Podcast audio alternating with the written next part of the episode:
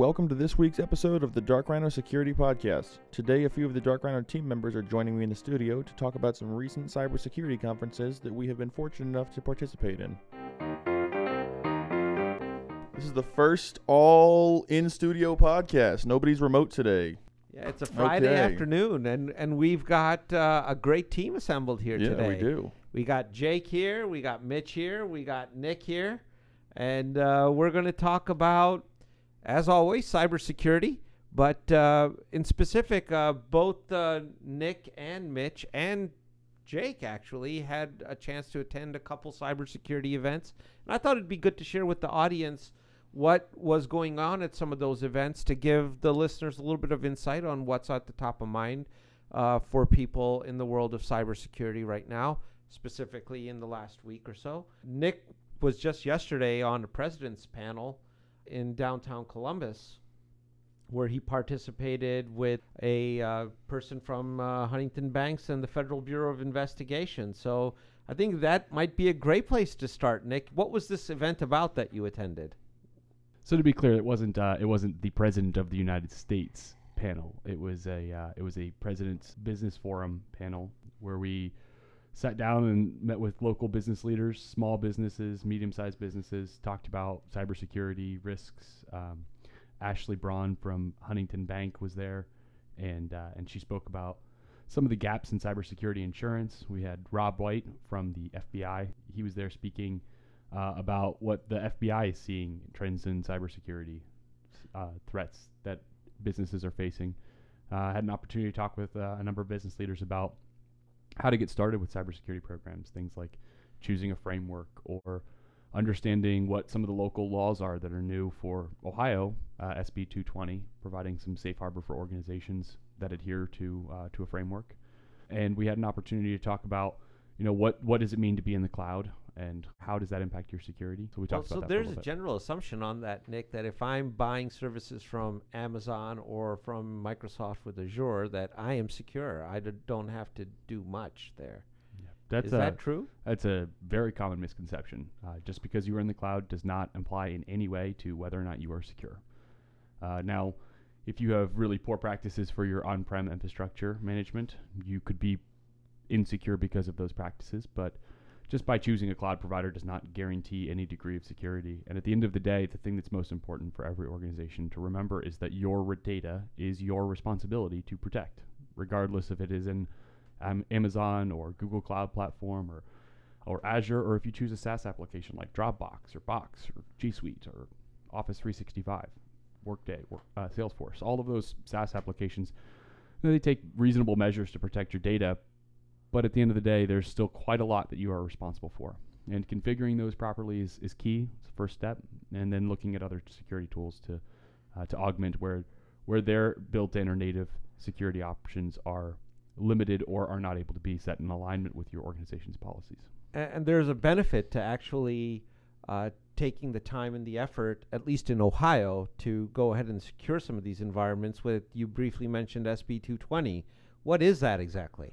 Well, I mean, it's a law, so it's not it's not going to be something simple to cover in just a, a few minutes of a podcast. But at the high level, organizations that adhere to and attest to uh, to a approved information security framework, there are about six, I believe, of them. Uh, okay. uh, they are provided a certain degree of, of safe harbor against litigation in the event of a data breach. Um, the idea behind it, the principle behind it, really comes from if you take all reasonable measures to protect your information, and some malicious actor comes along with a unknown or zero day vulnerability or exploit and manages to breach your environment, you can't really be held accountable for what nobody else in the world knew. And so the rationale behind it being that if you take all the reasonable precautions, you are adhering to and following a framework like NIST or the ISO 27000 series, um, HITRUST. If you if you are following these these cybersecurity frameworks, you can uh, you can receive a certain degree of protection from litigation. Well, it sounds like something that everybody should be taking note of, and they should do some research on it and see what the impl- implementation implications are within their organizations. Yeah, th- and there are there are lots of really wonderful resources out there. Dark Rhino is a great resource for organizations that uh, are unsure of what that means, what's involved with adhering to a framework, or uh, what's how to go about choosing the correct framework. Um, many organizations get stuck in this analysis paralysis. What's the right framework for me?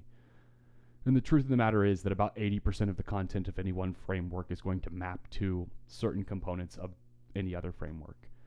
They are the best practices, and by definition, best practices are pretty general and universal. So, uh, following, picking a framework is more important than than choosing the correct framework. If you choose the wrong one, you need to pivot in two years or three years.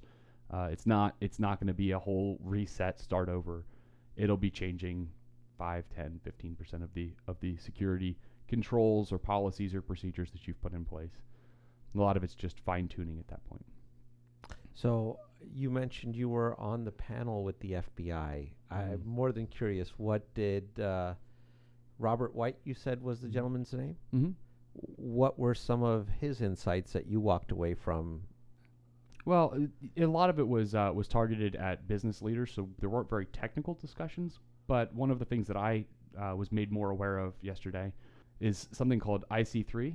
Um, it is the Internet Crime as- Internet Crime Complaint Center. Thank you. That's it. Way Internet go, Jay. Cli- Crime Complaint Center. There you go. In any event, IC3 is a website you can actually go to as a private citizen. It is a great or, a great opportunity for businesses and, and, and individuals that are victims of some form of cybercrime to report it to uh, to the authorities. And because of the sheer volume of cybercrime that's happening, there's kind of a minimum threshold before the FBI can reasonably dedicate resources uh, towards uh, investigating and, and trying to apprehend or prevent these cybercrimes.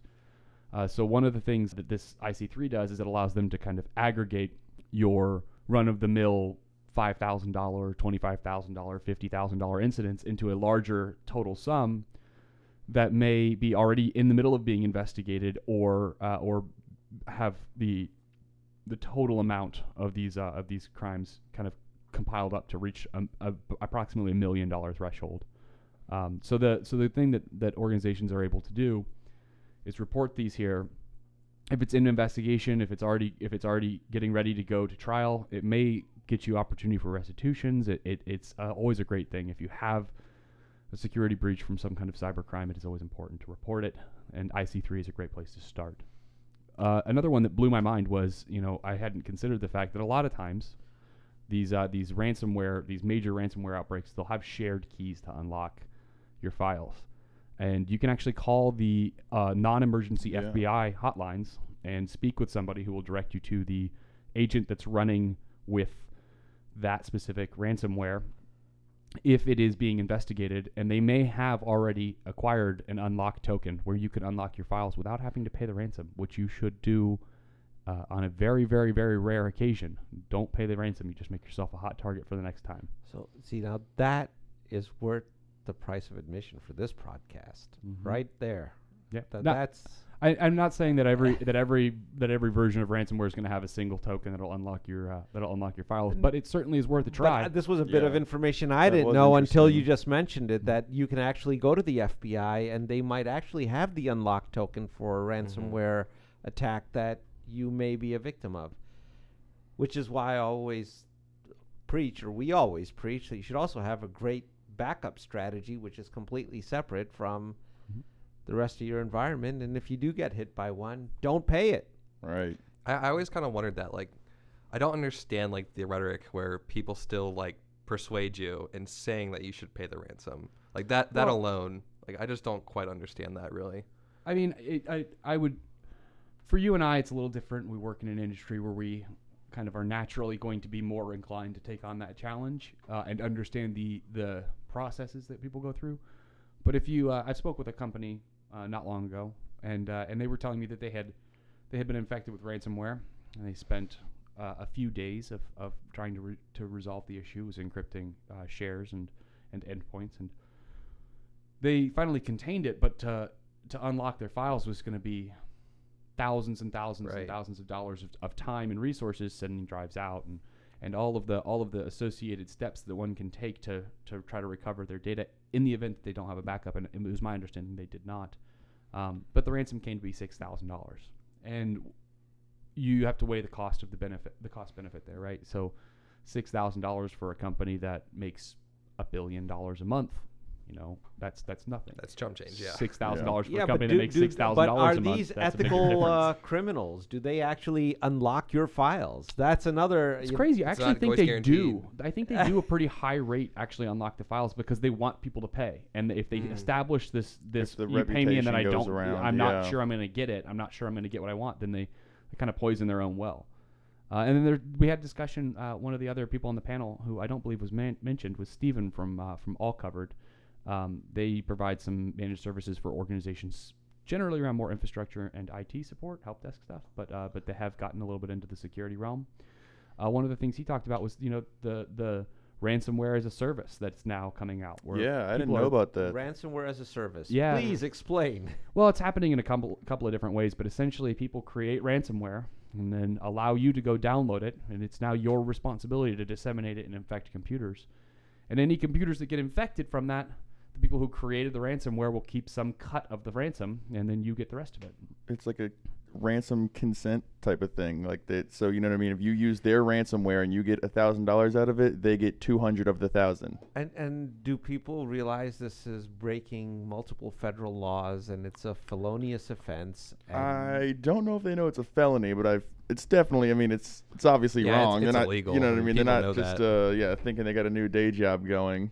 Yeah, it's uh, it's I think it, I think it's pretty well known, but you have uh, you have different organized crime operations, right, or or lack of organized crime, right? So you have you have different crime groups or individuals that don't have the expertise that's necessary to create a, a piece of malware or to find zero day vulnerabilities because those are hard. They're and they're very expensive. They're worth a lot of money on the black market.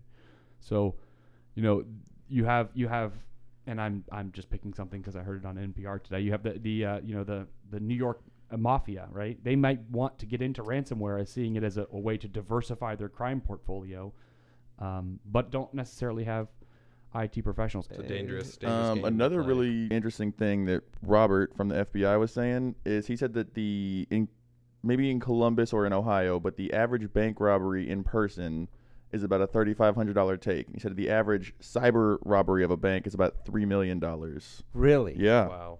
Yeah, I don't know if he was using exact numbers, but he was speaking in ag- in orders of magnitude, which is Yeah. which, I mean, which, which blew my mind. Uh, you know, I I can't imagine. I, I feel like there's not that many robberies of banks, like physical go in and rob the bank anymore. Yeah. I always every time Yeah, I hear about hear one, I'm always like, oh my goodness, does that still happening? I just feel Are like we, you never hear about anybody getting away. Like you're gonna be the first guy to pull off a bank robbery and not get caught. right? I But mean, why take that risk when you can get away with three mil Exactly. and you don't have to leave your house? Yeah. I would I would still Computer. probably encourage leaving your house if you're going to rob a bank. uh, probably don't Do, do, it from, the your public house. library. for, those, for those who are listening with that intent, I would encourage not doing it at all. Get a And library card or a fake it, name and do it do there. not do it from home. we had a bank on that panel too. What did uh, those folks Yeah, so have to? Ashley was Ashley was from Huntington, and, and she talked about that. But that was talked about here in our office a few times that, that Huntington Bank was there, and uh, Huntington Bank, and I didn't know this uh, at all really, uh, has a very large insurance arm. They do property. had no idea they did casualty, insurance. Do, yeah, they do all kinds of insurance for organizations and individuals. Um, and she was there representing their uh, their cyber insurance arm of the business Okay. talking about the things that organizations are making often making claims for. Um, one thing that she pointed out was really kind of a gray area uh, is uh, cyber crime is crime, right? But it might be covered under your cyber insurance policy, and it might be covered under your crime insurance policy, and it could be covered under neither of them, depending upon the type of cyber crime that you're that you're experiencing. Really? Yeah. So Okay. um, you know, th- there have been some. She said there have been some rulings in courts, and there have been some precedents set where if somebody actually breaches your systems and steals credentials, uh, or phishes and gets real credentials, um, and does act inside of your own email, for instance, uh, that that would probably be covered under your your crime because it is it is considered a crime there. But uh, sending an email be, pretending to be your CEO and encouraging you to redirect uh, funds to a different account uh, may not fall under your under your cyber insurance or it may not fall under your criminal protection insurance. So uh, found that to be pretty interesting. Um, that there that there are kind of boundaries, and we all have experienced that in our life. I uh, I've had someone you know, knock on the window of my car and steal stuff out. And I was told by my car insurance, talk to your homeowners. And I talked to my uh, homeowners, and they said no, wasn't in the house. So uh, th- there was there's there's those boundaries. You gotta you gotta be very clear when you're talking as a business, when you're talking with your insurance agents, uh, when you're talking with brokers, or you're talking with your uh, with your representatives. Uh, understand what is excluded is really important, and then from that also understanding where the boundaries of different coverages cover you. Yeah, that's very valuable insight. I don't think most folks, when they're applying for a cyber insurance policy, actually take any of that into consideration. A lot of small businesses just have a very simple short form that they fill out, and it doesn't really even ask questions in any depth. I'm assuming the insurance industry is just going saying the likelihood of something happening here is so small. There's such a low level target. We don't know if they have any controls. And We especially since Uh, cybersecurity is so hyper technical, I feel like that's totally a type of thing where if you are, you know, let's say you own a pizza shop or something, you don't know the first thing about cybersecurity, but you want you go and get your cyber insurance, and in your mind, all right, if something happens to me, I'm going to be covered.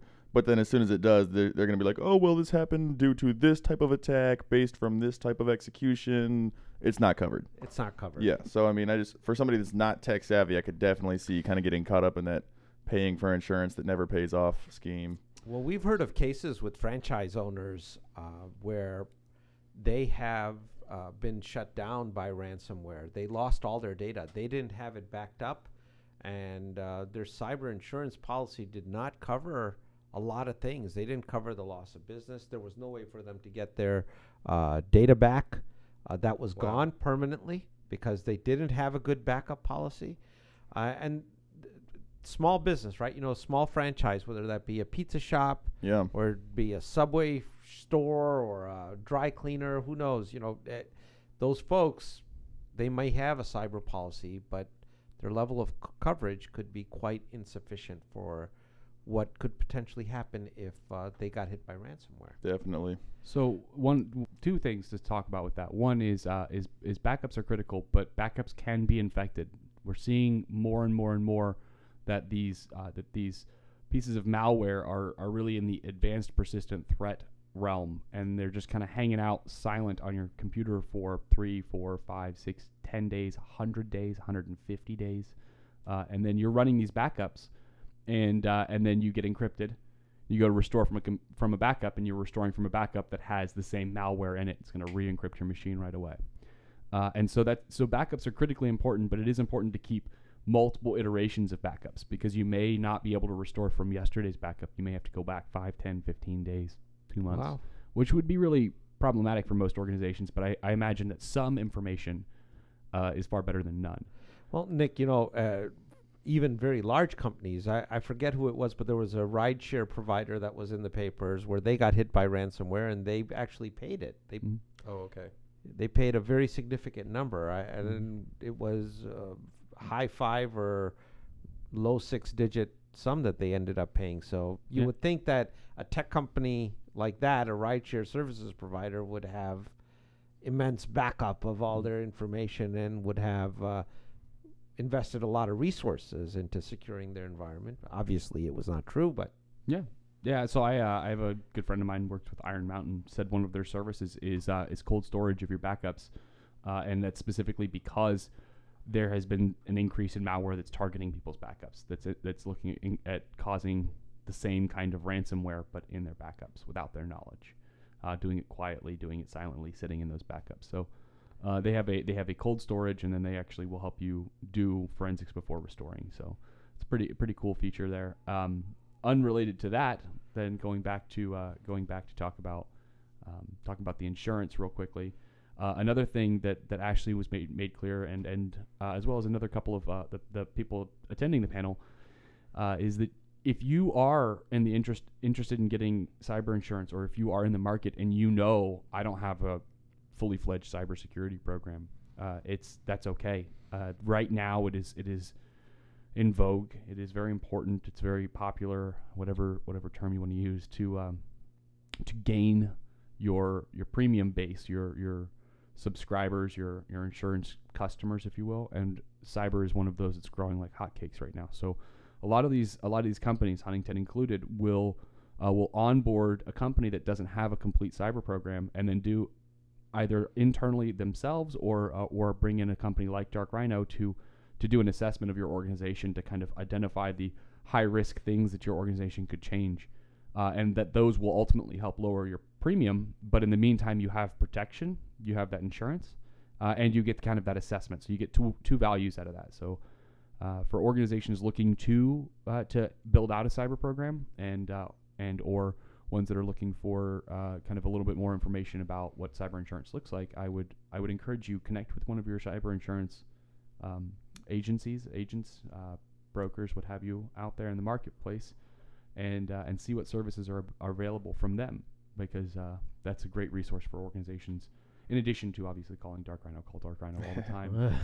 Plug for Dark First, Rhino, right. call Gee, Dark Rhino. Thank you, Nick. Another thing, um, it wasn't one of the guys on the panel. One of the people that was in the, the audience mentioned he, he said if you're meeting with somebody about cyber insurance, ask go through what if scenarios. If this happens, am I covered? Like what if this? What if that?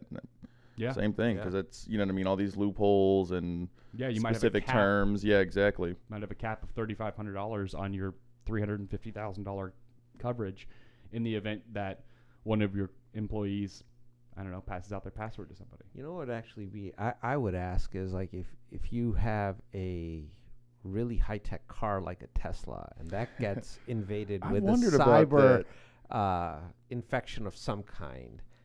Does your auto insurance policy cover that, or is that I'm going to sure be your they cyber insurance? Who, who's going to? know, That's like but I a feel hundred some like- thousand dollars that Yeah. someone's going to eat. You know, I think it's also worth mentioning here that Tesla does not provide updates on the cars, like I guess their OS.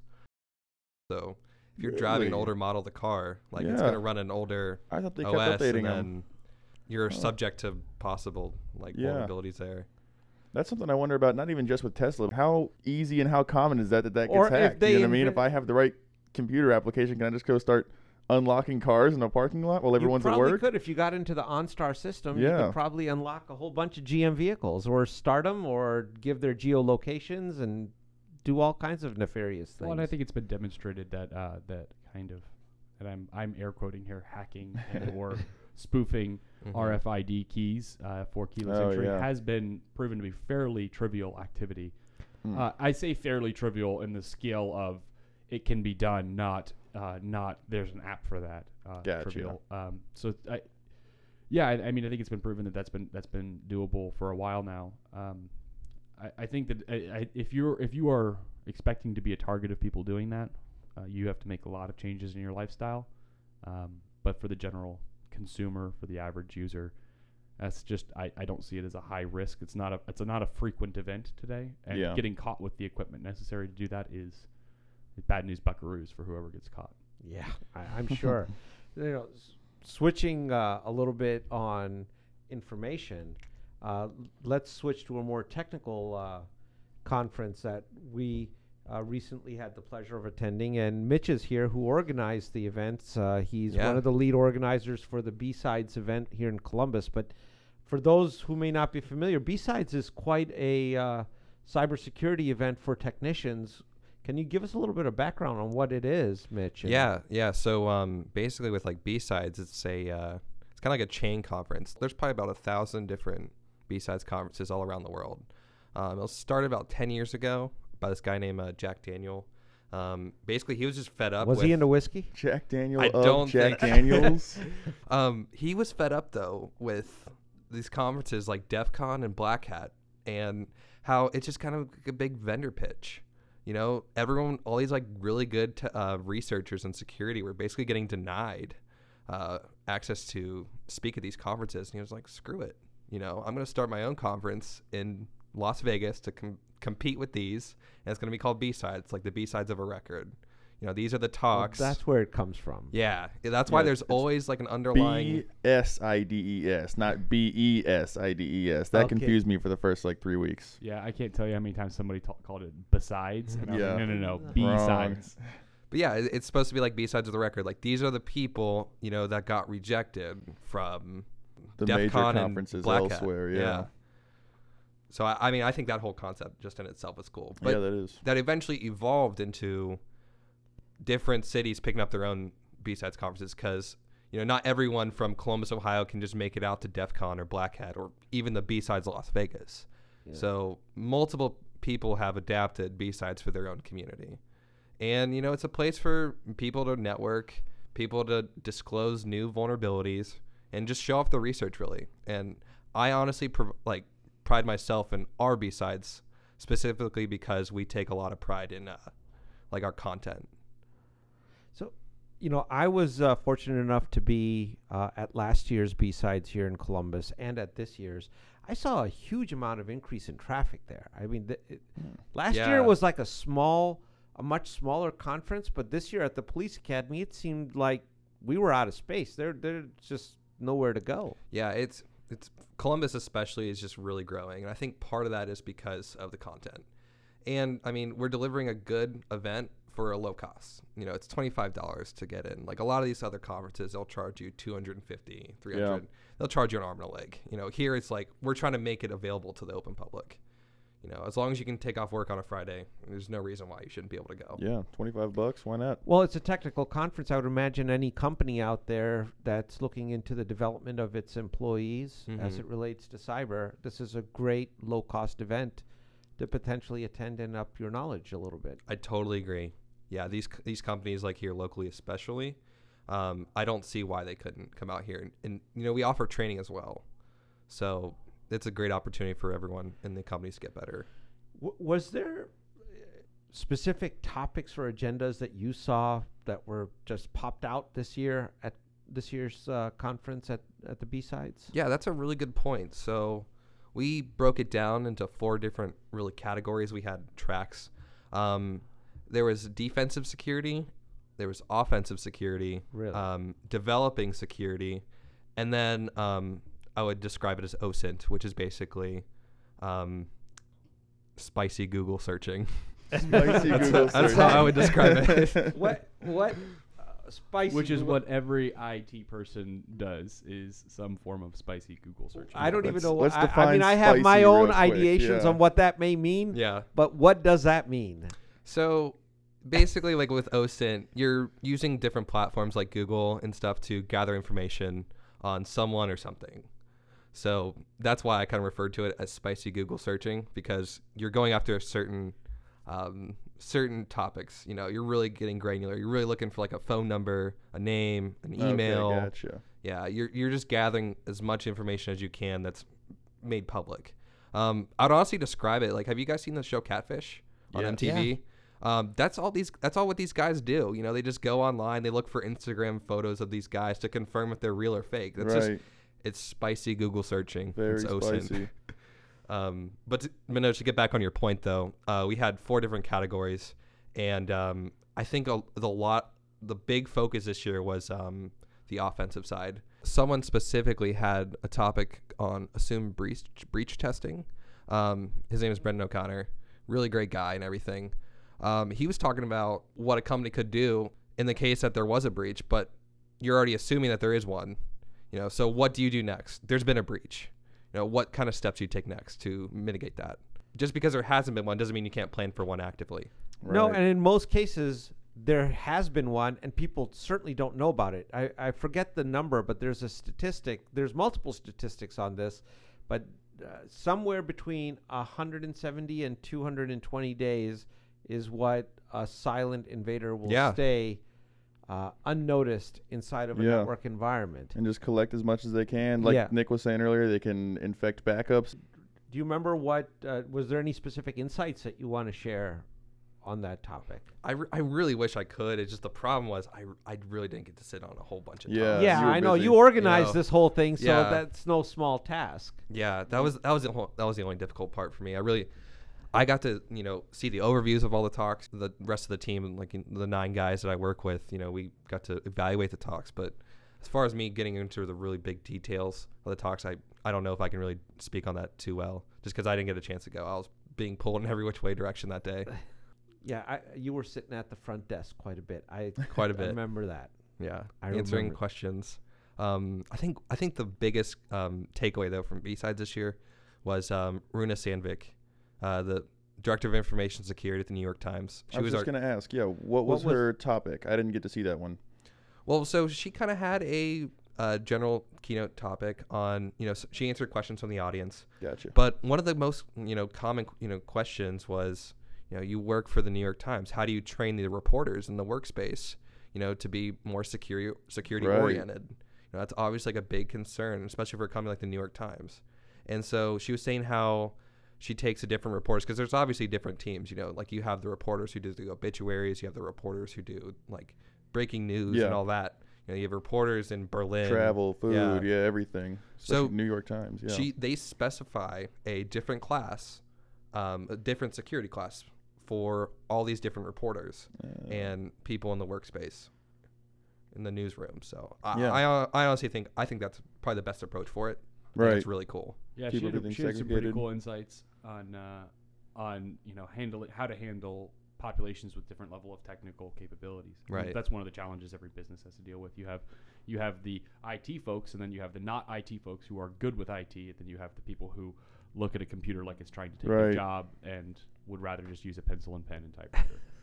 uh, you really do have. I that don't kind think of we broad have that spectrum. many of those left. Oh yeah, we do. There's a lot of you know you're you're working in an IT company, so we're not going to see that very much here, but you absolutely will. I've you know worked in hospital systems, and there are there are doctors who will fight tooth and nail to do everything, do all their charting on paper, and then have to have somebody type it into a computer system so they Yeah, can but they're remain compliant. special. They're doctors. One of the talks that I was so excited to see, and I'm, I'm actually really pissed I didn't get to see it, was uh, how online data, dating may be better at threat modeling. I saw that on the on the Yeah, list. that- I didn't see the talk, but Th- I so so uh, I mean I I would encourage if anybody has uh, is listening to this podcast. It was from all ten from everything I've heard. It's it was a great talk.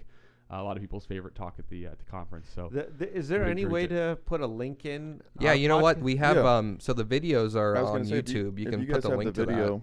that. Yeah. and I'm gonna butcher Isaiah's last name, but something along the lines of uh, Sarju uh, did the talk. Isaiah Sarju. That- Shouts that's my to best Isaiah. guess. yeah. Um, and uh, yes, I would I would check out that talk. It uh, it, it was got rave reviews and it be something worth watching. We'll I'm drop the to link it. to that video and are there all the BSides videos on one channel or playlist? Yeah, it's on all YouTube. it's all in, you can either get them on YouTube or irongeek.com. IronGeek.com. There you go. Yeah. love Links will be in description. So on that note, everybody, take care and have a great weekend. Vlogs. Thank you for joining us, and as always, be sure to subscribe, check back next week, and visit us at darkrhinosecurity.com.